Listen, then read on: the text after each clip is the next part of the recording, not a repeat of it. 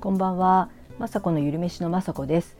えっと今日はですね10月の8日の土曜日今夜の7時20分ぐらいです。今日もね土曜日で今日もねっていうか今日はね天気が良くてとてもね気分が良かったです。で近くのね、えーと、近所にブックオフが、えーと、再リニューアルオープンしたので行ってきました。もともとねブックオフ大好きなんですけど、えー、今日初日に行ってきてですね、えーと、相変わらず料理が好きなので料理の本を探しに行ってきました。えっ、ー、と、うん、3冊買ったかな、えー、まあ別に何の本っていうわけではなく立ち読みしてえーと、たまたま今ね私がやろうとしてるなんか電子レンジのね特集の本が何冊かあって、えーと、有名な栗原栗原？あれ？栗原はるみさんの本もありましたし電子レンジでなんかシニアの暮らしがね、えーとそれで良くなるみたいなそういう70代の人とかがあの作ってる電子レンジの本があってやっぱねあのシニアになると電子レンジありだなってほんとつくづく思いました。片付けとかも簡単ですしそこにねいろんな栄養のものを入れて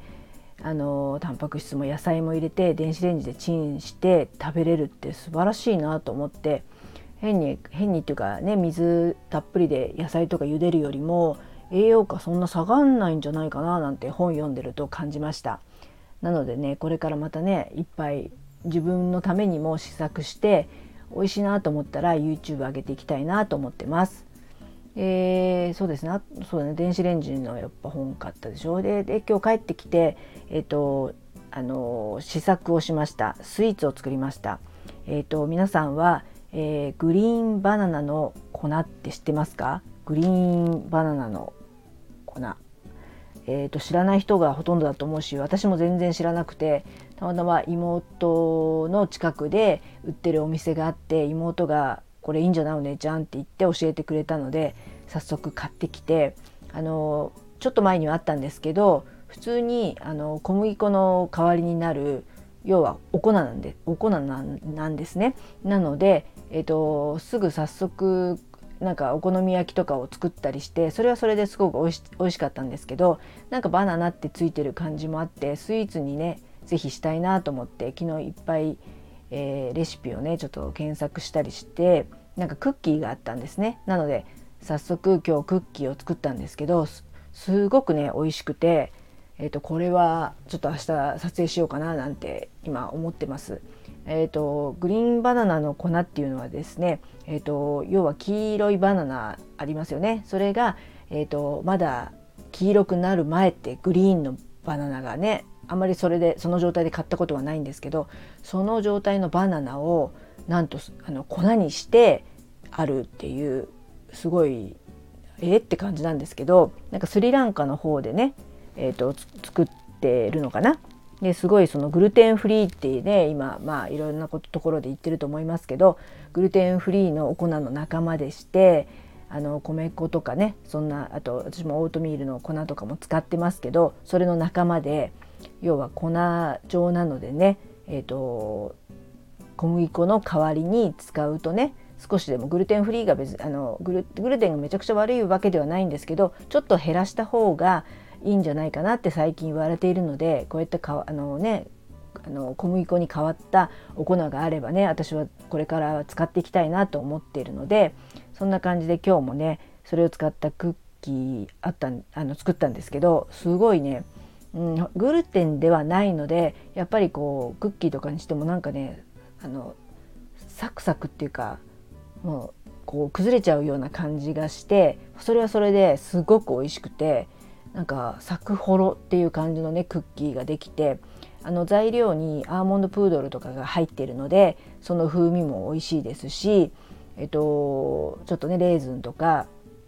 私はデーツを入れたりとかしてすごく甘くてですね、えー、甘いしそのサクホロの食感がすごく美味しかったのでこれはねちょっと YouTube であげたいなと思ってます。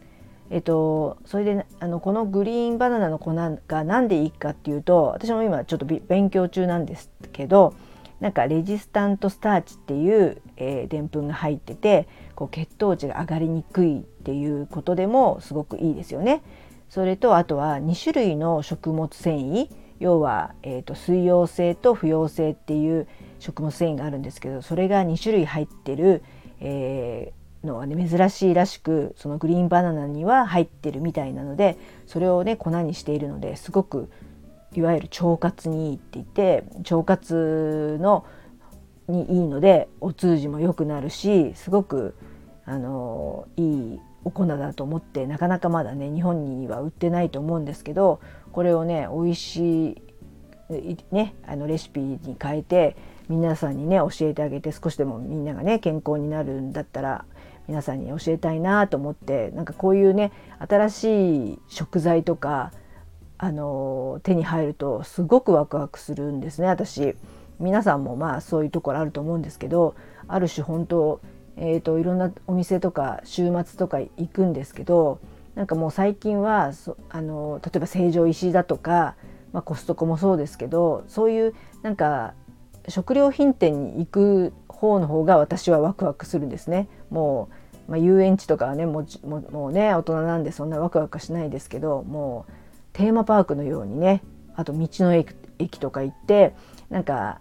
あの見たことない野菜とかなんか見たことない食べ物とか調味料を見ると買いたくなるってね。皆さんどうでしょうかね。私はすごくもうそういうとこにもうワクワクを感じる大人になってしまったのでそういうのでね、えー、とこれからまた違った食材とかあったら買って皆さんにねご紹介できたらいいななんて思ってます。でそういうのを作ってましたらもうすぐ夕方で、まあ、ちょっとウォーキングとかも行きながらでやっぱりね主婦ってあの週末の方が忙しくないですか？なんか私は今日はえっ、ー、とえーと、長生き味噌汁のね作り置きを作ったんですね。えー、長生き味噌汁って言って小林博之さんっていうものかな合ってるかな、えーと、ドクターが発案した、えーと、と長生き味噌汁を常に冷凍庫に入れておくんですね。その冷凍庫にこうあの氷の製氷皿にちょっとずつあの冷あの小分けしておくと、まあ、味噌玉って言ってねいわゆる一人用の味噌玉ができるのでそれを、えーと、冷凍してあるとねそこから1個取ってお湯に入れればもうすぐねあの即席の味噌汁ができるのですごく私は、えーと、重宝してます。えーとね、家族の分が足りなくてもそれでね足せば1人分できますし私は毎朝ねこの長生き味噌汁を飲んでます最近。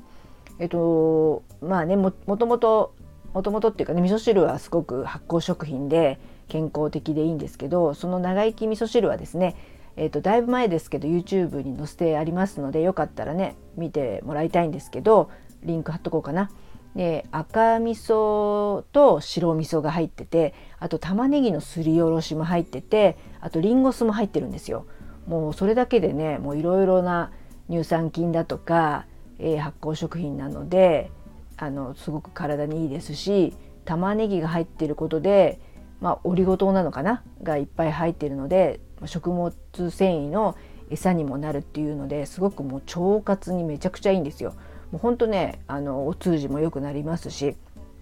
なんか最近最近っていうかあの味噌汁ね昔はあんまり飲まなかったんですよ。なんかもう子育て中って忙しくてみんなにこう味噌汁は作るんですけどもう自分はまあ温めるのめんどくさいわみたいな感じで飲まなかったり足りなかったりとかして飲まなかったりしたんですけど最近ねやっぱ腸内環境を良くするにはやっぱ味噌汁は基本だなっていうことが分かりましたのでもうね私は絶対味噌汁を、まあ、なるべく、まあ、朝は今飲むようにして夜も飲んだりとかしていますそうするとねなんかなんとなくですけど肌の調子がすごいいいような気がするんですよ。本当あのねアラフィフなんでもうどんどんどんどんカサカサカサカサっていう感じなんですけどなんかなんだろうな、まあ、便秘ではなくなったっていうのもありますし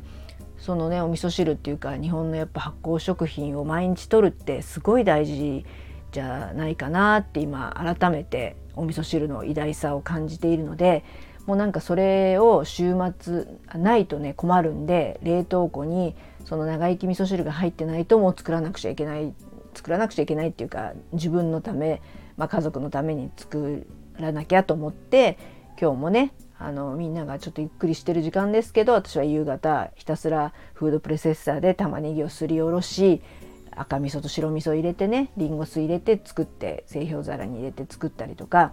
何かとねあのぼーっとしてられないですね週末も。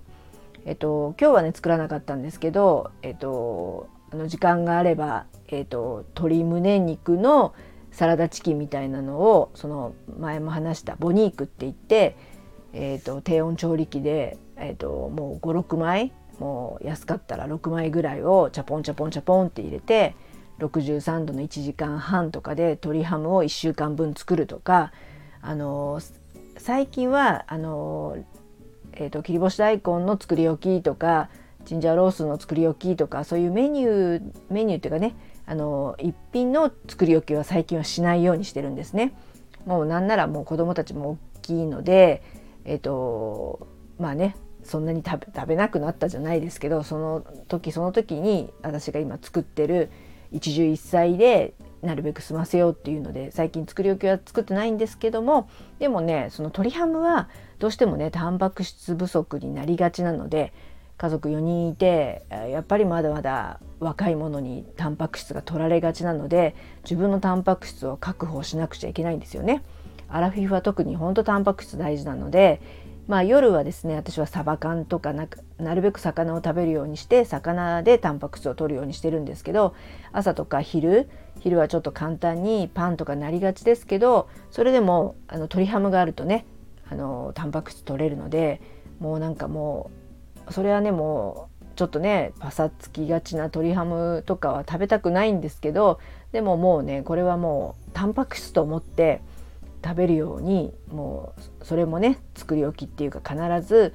えー、鶏ハムサラダチキンは用意するようにしてます。そんな感じでね暇な週末とかなかなかないというかその平日をねこうスムーズに過ごすために、えー、と週末ってね、えー、とまた料理料理のことばっかなんですけど自分の中でねなんかストックしとかないとなんかね私がちょっとうん、落ち着かないっていうのでね今日もいろいろ作ってました。そんな感じで今日も一日終わりました。えーと、最後までねこの話聞いてくださりいつもありがとうございました。